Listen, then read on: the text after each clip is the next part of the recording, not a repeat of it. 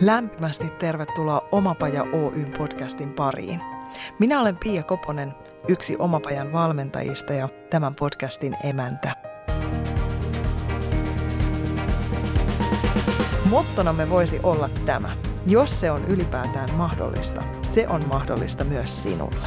Oletpa hakemassa tai tekemässä töitä, oletpa missä kohdassa omaa polkuasi tahansa, tämä on sinulle. Tervetuloa mukaan!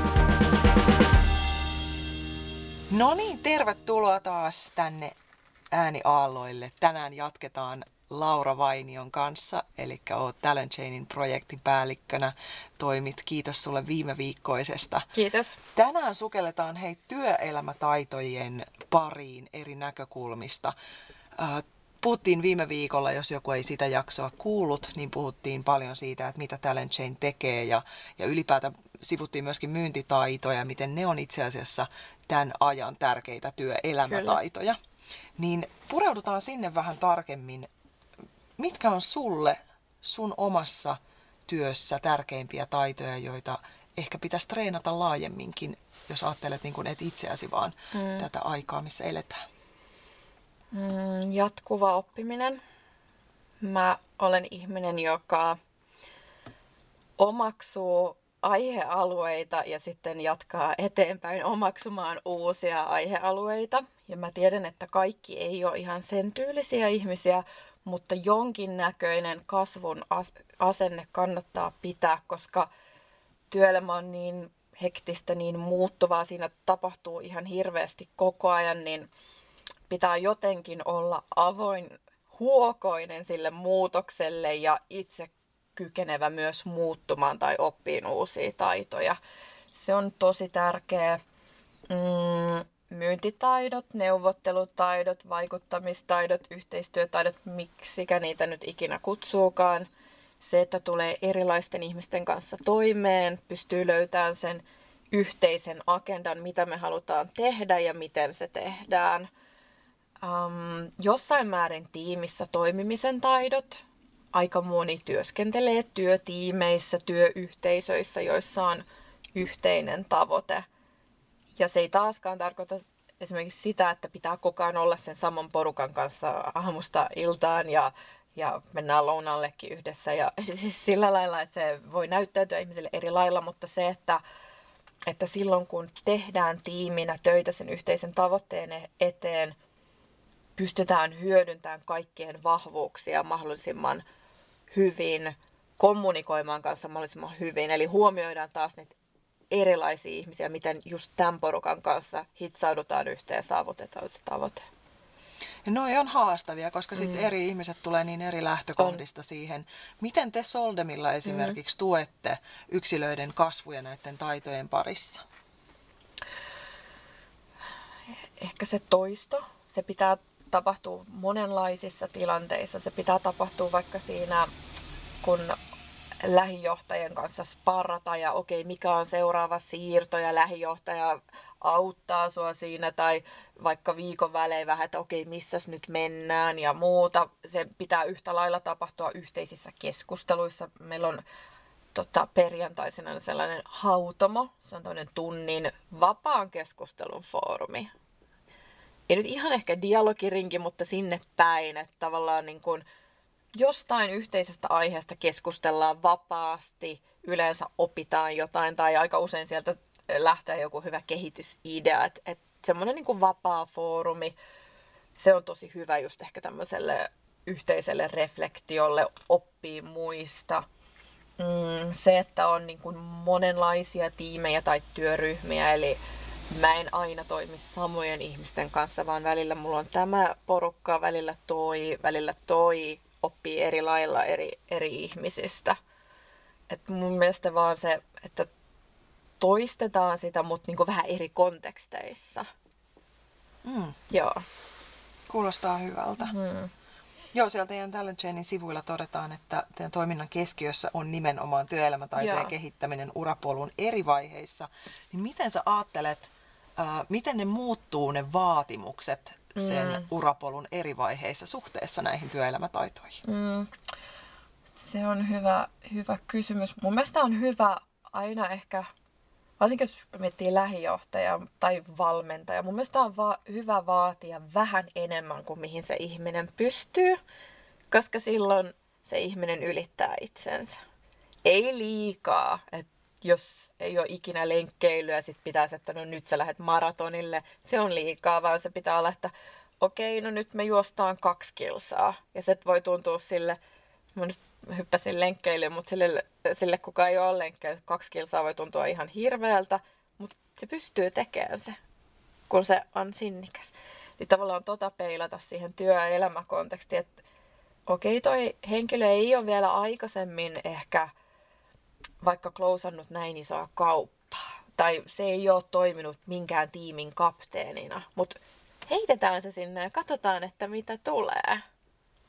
Ja silloin, silloin kun niissä tilanteissa menestytään, niin sehän on sille, kuka on heittäytynyt, se on ihan niin kuin valtava, valtava niin kuin onnistumisen kokemus. Ja ehkä toi on juuri se, millä niitä taitoja mm. itsessään Joo. voikin harjoittaa. Joo. Kun sitä miettii just, että no okei, tiedetään, että tällaisia mm. taitoja on, just. miten mä niitä treenaan, mutta toihan on hyvä konkreettinen. Et, ja toi on siihen itsensä johtamiseen, Joo. että että haastaa itteensä Joo. sopivasti ja ihanalta kuulostaa se, että teillä on kuitenkin tuetusti se, että mm. joku näkee sussa sen potentiaalin ja sitten sysää pikkasen johonkin suuntaan. Joo, se, toki se voi toimia niin kuin että omaehtoisesti itsestään lähtee joku, että nyt mä haluan oppia tämän taidon. Sehän on ihan mahtavaa ja sitten siellä nähdään se sisäinen motivaatio heti ja, ja näin, mutta, mutta mun mielestä toinen erittäin hyvä tapa on nimenomaan, että joku toinen näkee sen ihmisen läpi, että hei, tos, toi pystyisi tekemään vaikka mitä ja pystyy auttaa jotenkin sillä polulla, niin kuitenkin omille taidoilleen on aina vähän sokea. Se on hyvä, jos joku, kuka vähänkin sua tuntee, pystyy, pystyy niin kuin puskea eteenpäin. Entäs sitten se johtaja tai se esimiesasemassa mm. oleva, jolta mm. odotetaan sitä, että hän näkee muissa sen potentiaalin, mm. niin miten niitä taitoja voi treenata? Eli miten voi treenata, että näkee muissa potentiaalin? Um, Mulla on ehkä tällainen niin kuin trial and error lähestymistapa, mikä se olisi erehdyksen kautta onnistumisiin. Oikeasti. Eli mä, mä tykkään siitä, että, että vaikka vähän niin kuin yli kokeilee, että no hei, no mites, olisiko tänään sitten se viiden kilsan lenkki?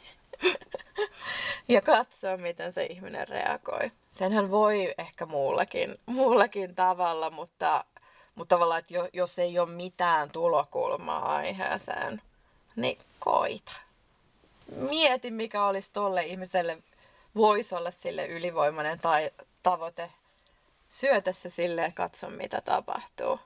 Korkeintaan se ihminen ei tee sitä ja sitten seuraavan kerran annat vähän niin kuin, pykälän verran alemman tavoitteen. Mm.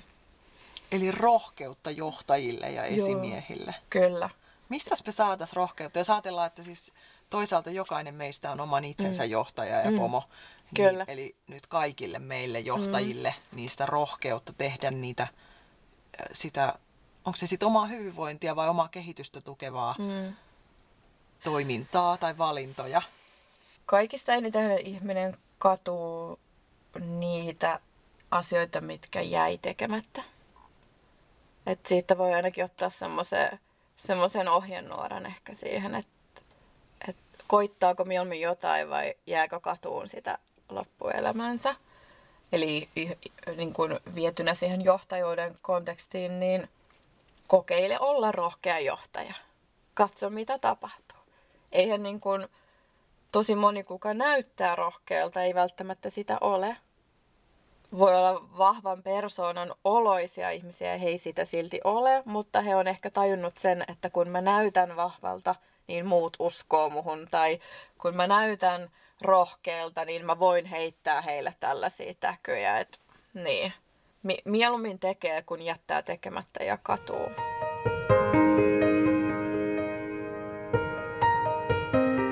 Pakko ottaa tähän rinnalle nyt myös palautumistaidot, kun tämä lenkkeily on tässä aina nostanut päätään tasaisesti. Liittyy tietysti siihen niin kuin oman hyvinvoinnin Kyllä. ylläpitoon ja Joo. siihen puoleen. Mutta ehkä voisiko se rohkeus kummuta myös siitä, että kun sä pidät omasta palautumisesta huolta mm. ja sulla on ne kaikki omat voimavarat mm. käytössä, mm. niin silloin sä ehkä oot myös rohkeampi. Jos peilaa omaa elämään, niin ehdottomasti. Mulla on esimerkiksi, mulla on kohta viisivuotias maailman ihanin tytär. Eli mulla on se vauvavuosikokemus ja, ja ne hektiset ekat vuodet tässä niin kun on takana ja, ja tosi vähän nukuttuja öitä. Ja silloin kun oli tosi vähän nukuttuja öitä, niin olo tuntui kyllä ihan hirveältä eikä kauhean rohkealta. Et sitten kun peilaa siihen elämään, kun nukkuu hyvin ja on silleen niin kuin oikein hehkuu elinvoimaa, niin totta kai silloin on semmoinen niin kuin paljon rohkeampi olo ja semmoinen päättäväisempi olo, varmempi olo itsestään. Kyllä, hyvät yöunet tekee paljon. Ja ehkä myös se, että maltaa keskittyä tiettyihin asioihin, että kun päivässä on kuitenkin vaan se 24 tuntia, josta ainakin se kahdeksan pitäisi käyttää siihen nukkumiseen ja mielellään joitain tunteja lepoon, jne, niin ei voi tehdä ihan kaikkea. Että sit pitää valita ne taistelut, mihin, mihin lähtee mukaan ja muu aika sitten palaudutaan. Eli itsetuntemuksen merkitys myöskin korostuu. Se on kaiken A ja O. Se on tosi tärkeää. Ja jos tätä kuuntelee vaikka joku 20-vuotias, niin ei välttämättä ole vielä se itsetuntemus ihan niin kuin, että tuntisi itsensä tosi hyvin ja tietää, että tätä mä haluan tehdä koko elämän ja tämmöisen elämän mä haluan rakentaa. Ei, ei kukaan, tai tosi harva on oikeasti sellainen. Eli se itsetuntemus tulee vaan siinä, kun elää elämää ja, ja niin kun välillä muistaa reflektoida sitä omaa elämäänsä. Itsetuntemus tulee myös siitä, millainen on vaikka sosiaalisissa tilanteissa. Niin se tulee vaan ajan kanssa, mutta se on tosi tärkeä. Eli muistaa reflektoida sitä aina silloin tällöin. Mikä olisi sun semmoinen äh, niin kuin ideaalimaailma, mitä sä olisit luomassa esimerkiksi just talent chainin kautta? Hmm jos, jos aloittaa silleen vaatimattomasti, niin maailma ilman koronaa, jolloin on paljon enemmän työpaikkoja tarjolla. um, joo, ehkä se, jos vielä jatketaan tästä itsetuntemuksen teemasta, musta tuntuu, että aika moni hakee sellaisiin töihin, mikä ei välttämättä oikeasti sovellu. Eli jotenkin vaikka jonkinnäköistä niin kuin itsetuntemuksen lisäämistä, testaamista, valmentamista. Siis sillä lailla, että jokaisella, kuka hakee töitä, olisi semmoinen henkilökohtainen sparraaja tai valmentaja, joka auttaa siinä, että nämä on oikeasti sun vahvuuksia. Tällainen sä oikeasti oot. Ehkä sitä kautta ja sitä kautta, että mit, mitkä jutut sua kiinnostaa, sun kannattaisi satsata paukut tällaiseen työnhakuun, että se, siinä olisi vähän enemmän sellaista suunnitelmallisuutta, vaikka silti on tosi hankala tietää, että, että saako jonkun työpaikan, mutta että ainakin kohdistaisi ne energiat oikeaan suuntaan. Mm. Sä mainitsit silloin viime viikon mm. jaksossa, mm. että sulla on myös yrittäjätaustaa Joo. itsellä. Äh, suositteletko sitä? Että jos tuntuu, että on mm-hmm. hankala, niin kun nyt puhutaan paljon kevytyrittäjyydestä, mm-hmm. niin jos on vaikeaa löytää sitä työpaikkaa tai mm-hmm. toimii semmoisella alalla, jolla ei ole työpaikkoja, mm-hmm. niin kannustatko sinä yrittäjyyteen? Nykyään on niin paljon yrittäjyyden vaihtoehtoja, kuten just kevyt yrittäjyys, eli pääsee aika matalalla riskillä mukaan. Parhaimmillaan riski on oman ajan menetys.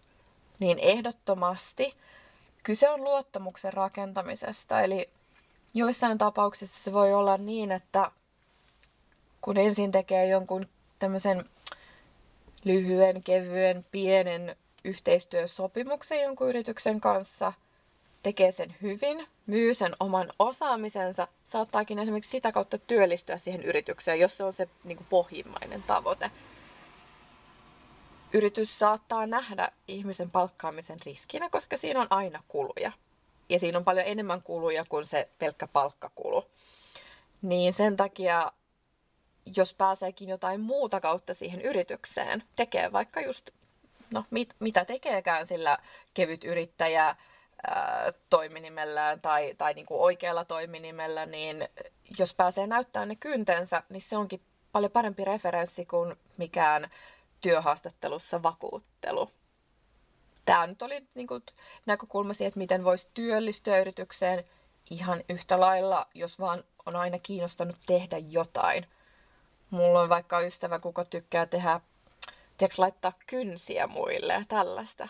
Niin se voi olla paljon helpompi lähteä tuollaisella vaikka kevytyrittäjämallilla. Katsoa, että no tykkääkö mä siitä oikeasti, saanko mä riittävästi rahaa, saanko mä riittävästi asiakkaita. Jos ei, niin sit voi tehdä jotain muuta ja se on aika pienellä riskillä. Kannustan siis. Mitä se yrittäjyys sun elämässä opetti? No meillä oli kulut ennen tuloja. Et se opetti, se opetti just, just siihen toiseen. Ensin pitää olla asiakkaat, ensin pitää olla tulovirta, sitten ne kulut. Se on se oikea järjestys. Ähm, se opetti myös siihen ehkä, että koska mä olin just sen ikäinen, että mä en ihan oikeasti ainakaan silloin tiennyt, että mitä mä haluaisin. Ja kun se ei ehkä nyt ollut sitten kuitenkaan se syvin intohimo, niin se opetti siihen, että jos lähtee johonkin vähän kevyesti, niin ei siitä saa niin hyvää. Olisi pitänyt olla kunnon palo siihen. Mutta siis se oli tosi kiva aika, se oli mielenkiintoista. Monenlaisia, monenlaisia oppeja. Mutta jos jotain haluaa tästä nyt niinku ottaa, ottaa kotiin viemiseksi, niin ensin tulot, sitten kulut. Kiitos Laura Vainio. Kiitos. Oli ihana jutella kanssasi. Kiitos.